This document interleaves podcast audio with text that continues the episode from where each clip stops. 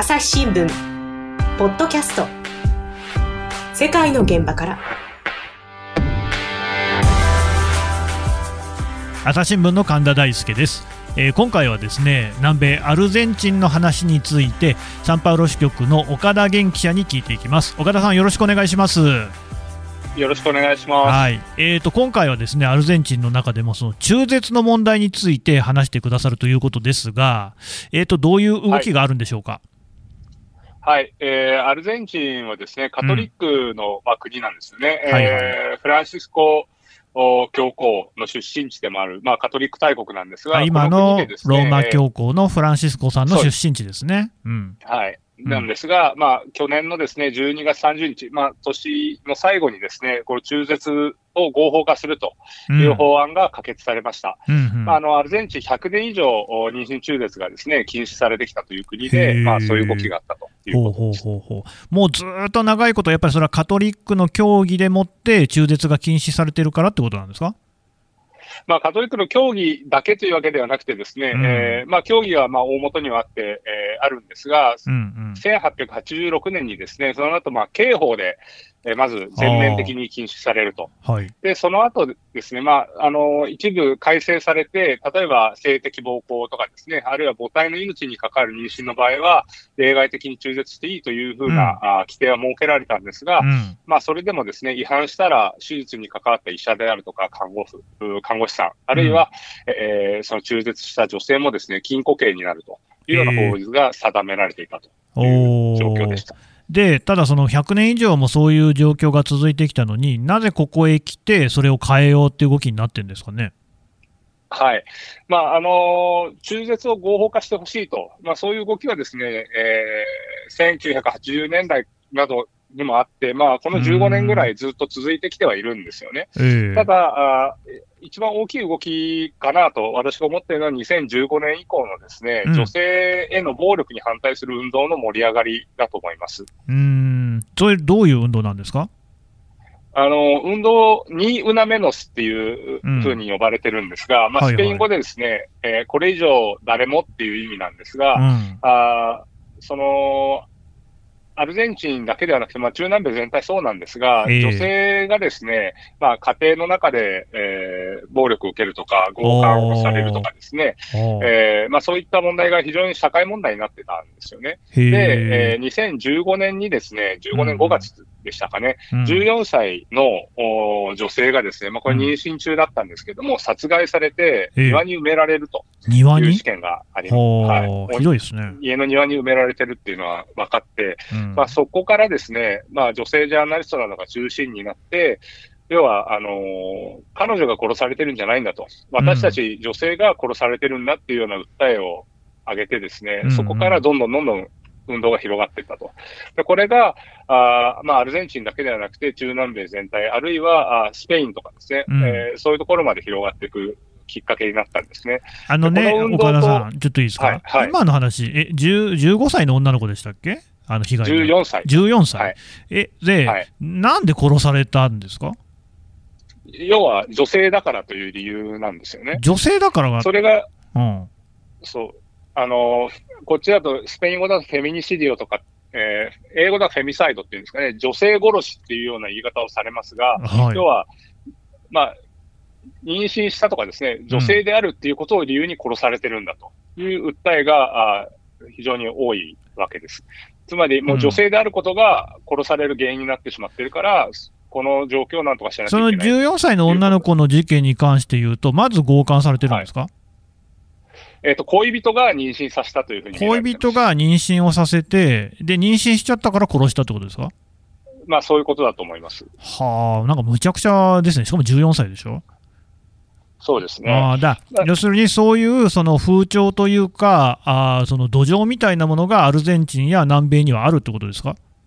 そうですね。あのーマチスモって言うんですが、マッチョって言うじゃないですか。日本語でマ,、うんえーマッチョの、まあ、語源というか、あのー男らしさみたいなものをですね、はいえーまあ、重視する空気ってあるんですよね。それがマチスモっていうふうに言われてまして、うん。まあ、そういう文化的なあ考え方っていうのが、まあ、アルゼンチンだけじゃなくて、中南米全体に行き渡ってると。うん。でこれがやっぱり社会問題、まあそういう問題を引き起こしている原因だというふうに言われていて、うん。まあそれに対抗する形でフェミニス フェミニズムの運動がまあ盛り上がってるということ。あのね、岡田さん、ちょっとこれって、はい。まあ、あのフェミニズムといいますか、女性の権利を、あの取り戻そう、あるいはですね強化しようっていう運動っていうと、MeToo っていうのがね、日本でも話題になって、まあ、あれはアメリカ中心に起きた問題でしたけれども、あのアルゼンチンとか南米の動きっていうのは、この MeToo とは関連はしてないんですか？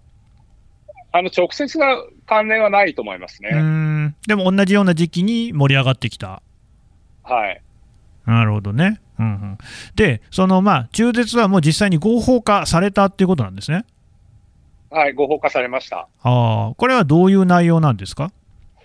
あのー今回可決された内容はですね、妊娠14週までは無条件で、で、あと公立の病院は無料で治療が受けられるので、まあその公立病院で無料で中絶手術を選択できるとうん。いうことです。で、まあうん未成年だったりとかですね、うんあとはその強姦にの被害の場合、この場合はまあもう少し長い期間中絶を選べるようになるとうんいうような内容です。うんであと、まあ、その中絶だけじゃなくてですね、合わせてこの性教育を施すとか、あるいはその妊婦とか新生児をまあ支援するっていう、この千日計画っていう名前が付けられてるんですが、うんうんまあ3年間支援するということで千日計画っていうんですが、うんまあそういう法案もですね、同時に可決されていると。うんで、これはあの、経済的な理由で、あの、中絶を選ばなくていいようにといううんことで、うんまあ、あの、無責任な中絶を増やすんじゃないかと、まあ、そういう批判があったものですから、まあ、それに対するですね、応答というような形で、そういう支援策も盛り込まれていると。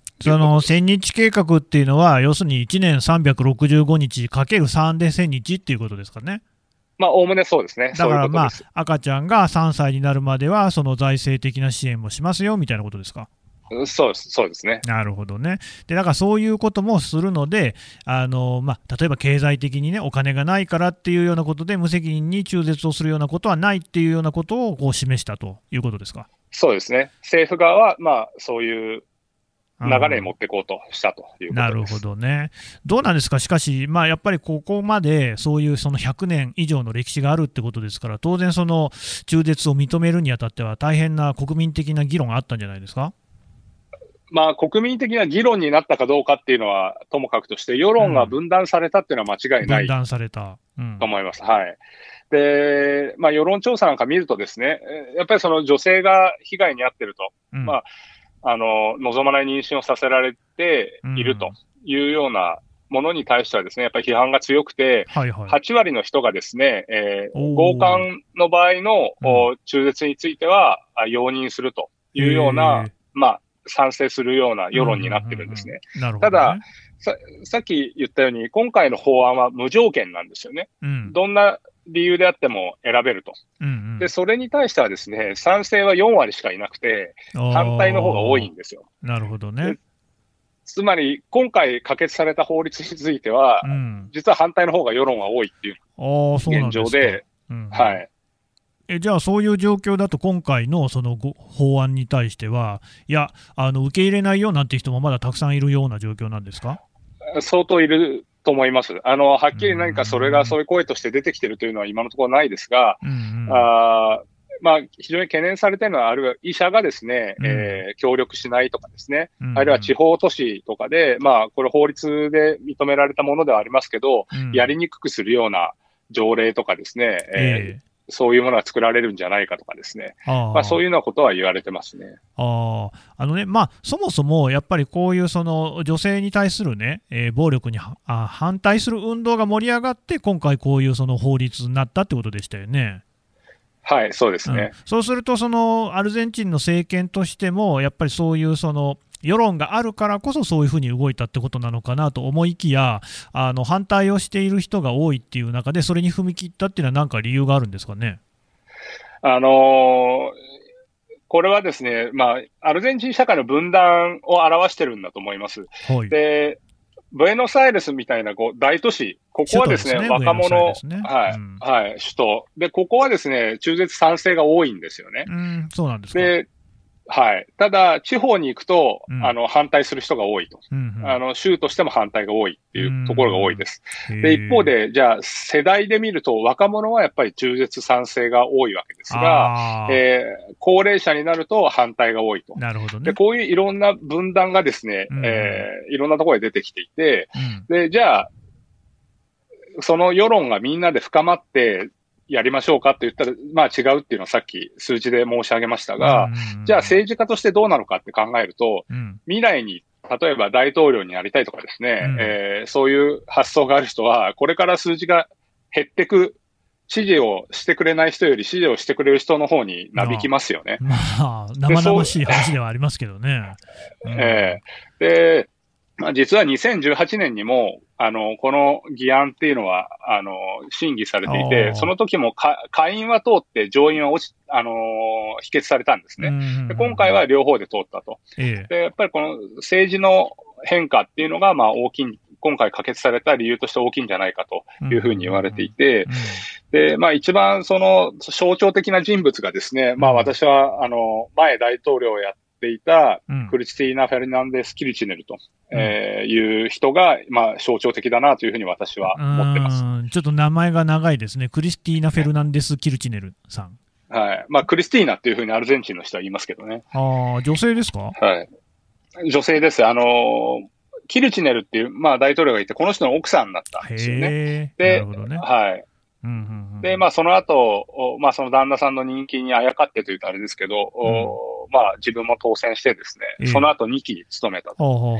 でで、左派の、まあ、非常にポピュリスト的な大統領なんですが、はい。でこの人は自分が大統領の時はですね、うん。あの、中絶の要望が上がってきても、全く跳ねのけてたんですよね扱わなかった。でそれはさっき言ったように、は世論を分、まあ分かれてしまっている問題なので、うんまあ揉めることは分かりきってると。まあ、曖昧にしといた方が良さそうですよね。そうそうですよね。で、左派は基本的にまあ人権擁護という流れが強いのでう、ん。まあ賛成する人が多いんですけれども、えまあそれでも、えー彼、彼女の支持者のもやっぱりこう分かれているような話なので、うん触りたくなかったんだと言われてます。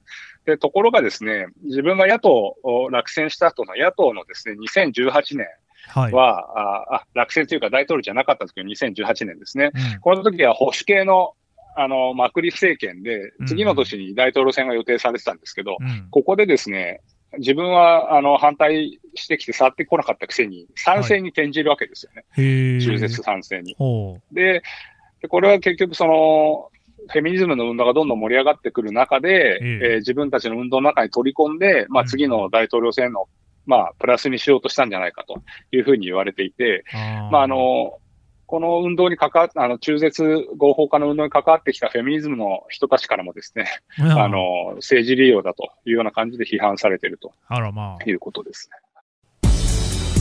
朝日新聞ポッドキャスト。世界の現場から。共に考え共に作る。音声による新しい報道の形。朝日新聞ポッドキャスト。国内外250を超える取材拠点。約2000人の記者が追う世界の今地域の声。しかしあなたは知らない。新聞には書かれていないことがある。ニュースの向こう側を語り合う。朝日新聞ポッドキャスト。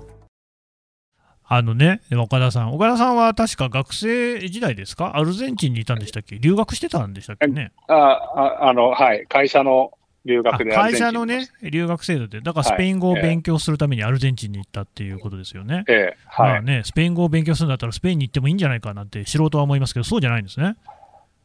まあ、あの、アルゼンチンのうん。スペイン語って癖が非常に強くて、あら、なかなか日本で勉強できないので、そういうことですか。あー。はい。それでね、そんな岡田さん、要するにアルゼンチンのことはよく知ってると思うんですけれども、まず、その今のね、中絶を考える前提として、まあまあまあ、あのマチズモ、マチスモですか、マチスム？あの、男性優位主義っていうのがあるっていうのは分かりましたけれども、そもそも、その、えー恋愛観、結婚観みたいなのってどんな感じなんですかね？はい。で、あの、基本はやっぱカトリックの国なんですよね。うんで、教会の影響力が強いというふうに言われてるんですが、やっぱりこれもやっぱりさっき言った都市と地方で変わってきていて、あるいは年代で変わっていて、お年寄りはもう教会に必ず、ミサに行くと。うん。日曜日のミサに行くし、うん。結婚式は教会で挙げて離婚なんてもってのほかだと。うん。まあそういう価値観が非常に強いわけですが、あるいはまあなんか心配事とかですね、困ったことがあったら、教会に行って、うん。神父さんに相談する、司祭の人に相談すると。で、えー大丈夫だよ、神様は守ってくれるよっていうようなことを聞いて安心するっていうのが、まあ私の友達のお父さんとかですね、はいはい。えーおじいちゃんおばあちゃん世代なんかだとそういう人たちが。結構いるわけですが、うん。はい。で、これが自分たちの世代、私40代ですけど、40代とか、うんあーまあもうちょっと上、50代ぐらい、50代ないかな、まあ40代、30代とかですね、うんうんこのぐらいの世代になってくると、もう教会行かない人が非常に多い。そうだからなんですか。聞かれたらカトリックですという人は多いんですけど、はいはいこうまあ信仰心は非常に薄くなっていて、うんで例えばその家族もですね、もはや結婚をしないんですよね。しない？ではい。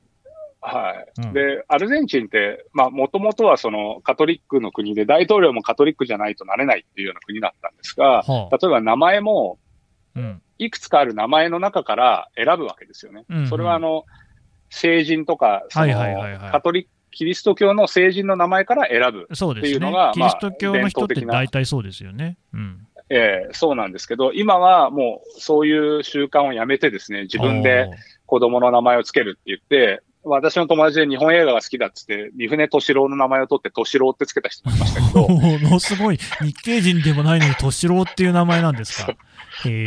で、やっぱりそういうのはまあ、アルゼンチンの中で若い人30代なんかではだんんだん増えてきてる時代は変わってきているってことですね。はい。うんで、結婚もしない。で、結婚もしないし、そういう婚姻関係結ばないけど、一緒に暮らして子供は作るとかですね。事実婚で、ですね。そういううん家族間に変わってきているので、うんうんえーだいぶそのカトリック国っていううんものから、印象を考えられるものからちょっとずれてきてるなるほどように思いますねね。。だからまあ、その分断っていうのは、世代間の分断というのもあるってことなんですかね。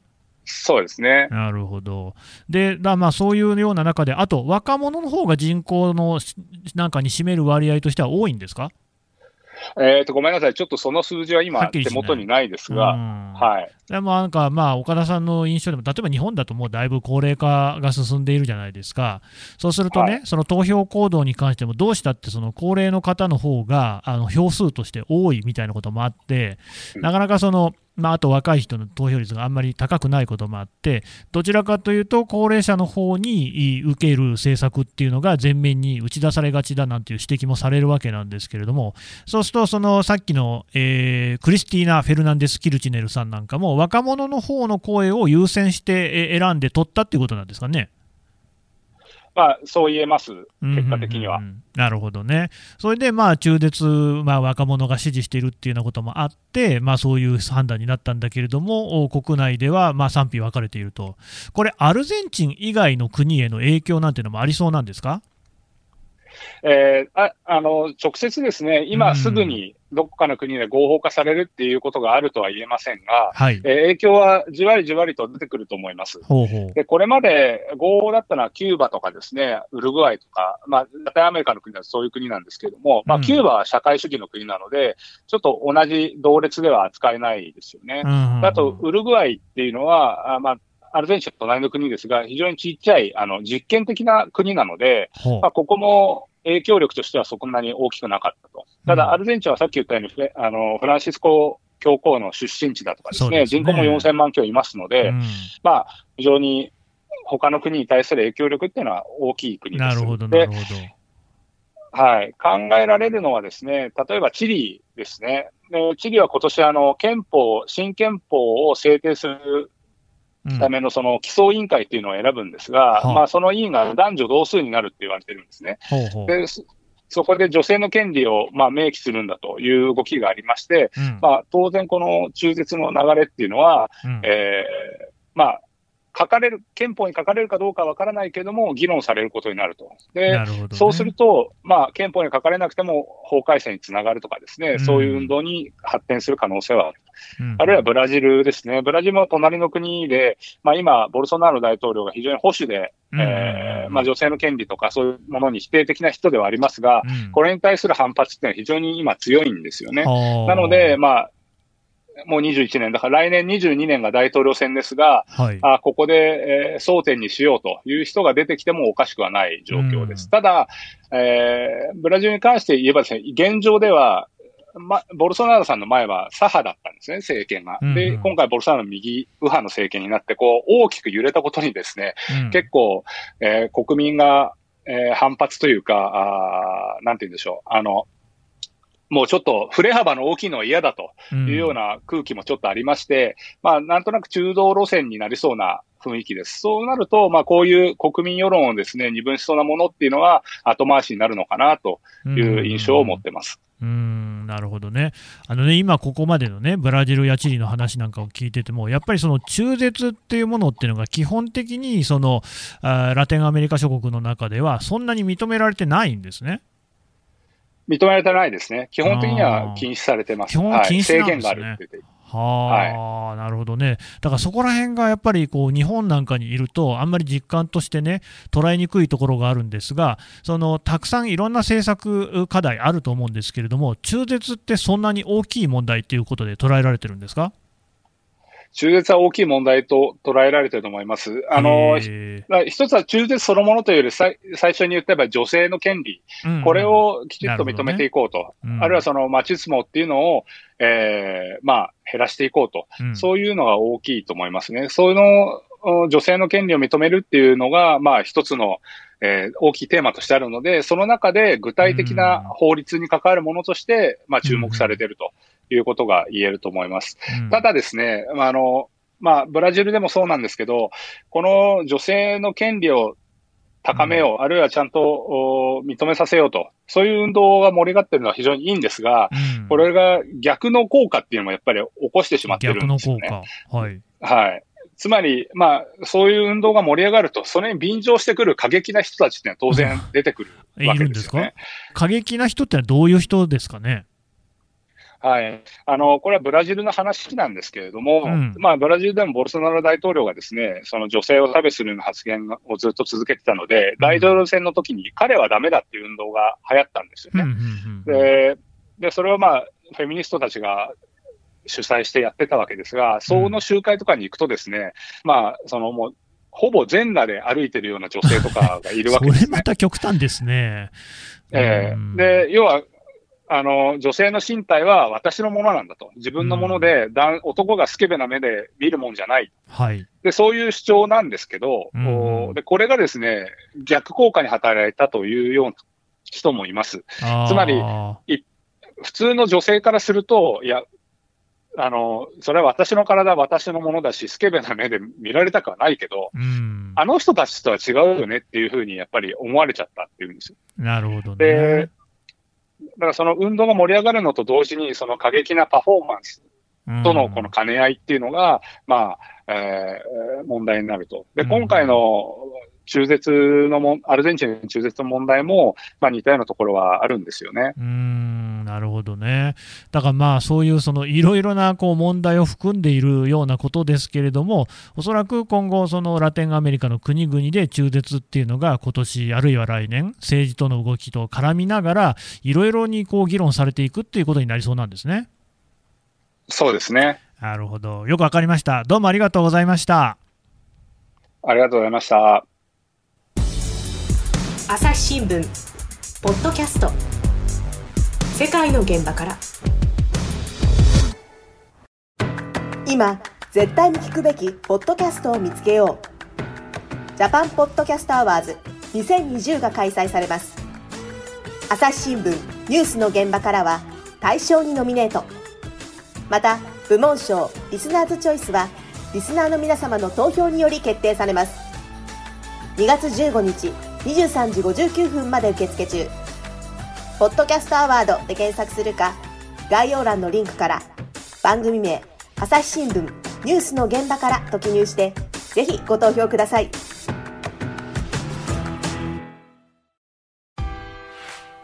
はいというわけであのサンパウロ支局の岡田源記者から話を聞いてきました。あのちょっとですね若干やっぱりブラジル地球の裏側ということでお聞き苦しい点があったらそれ申し訳ございません。ただですね話自体はやっぱりですねなるほどなと思ったというか正直に言ってこの話聞いてあんまりピンとこなかったっていう方もねいらっしゃると思うんですよ。まあ実は私がそうなんですが。というのも日本って、まあ、中絶はごく普通にありますよね。できる。ただこれって意外と世界の常識でこう照らし合わせてみるとそんな多数派では全然ないんですよね。アメリカでも当然中絶っていうのは様々な議論がある。この辺ご存知の方も多いと思いますが、ヨーロッパもキリスト教の国々多い。で、私はあの中東で特派員として取材してましたけども、中東もやっぱりそうなんですよ。イスラム教も基本的に中絶っていうことに関してはですね、そんな全然寛容ではないんですよね。てかダメですよ。で、だから、そういう国々っていうのは実は意外と多いんですよね。で、日本がこういうふうに、じゃあ今中絶をね、えー、している、受け入れている中で、どんな問題が出ているのかっていうと、そう大きな問題が出てるように私には思えないんですよね。つまり、赤ちゃんは普通に生まれているし、それで何かこうね、あの無法なこと、不死だらなことになってるっていうことではないと思うんですよ。なんで、こういった状況をですね、えー、南米の人、ラテンアメリカの人に知ってもらって、一つこうね、そうするかどうかはともかく、参考にはしてもらいたいな、なんていうことを思いました。朝日新聞ポッドキャスト朝日新聞の神田大輔がお送りしましたそれではまたお会いしましょうこの番組へのご意見ご感想をメールで募集しています。ポッドキャストアット朝日ドットコム。podcast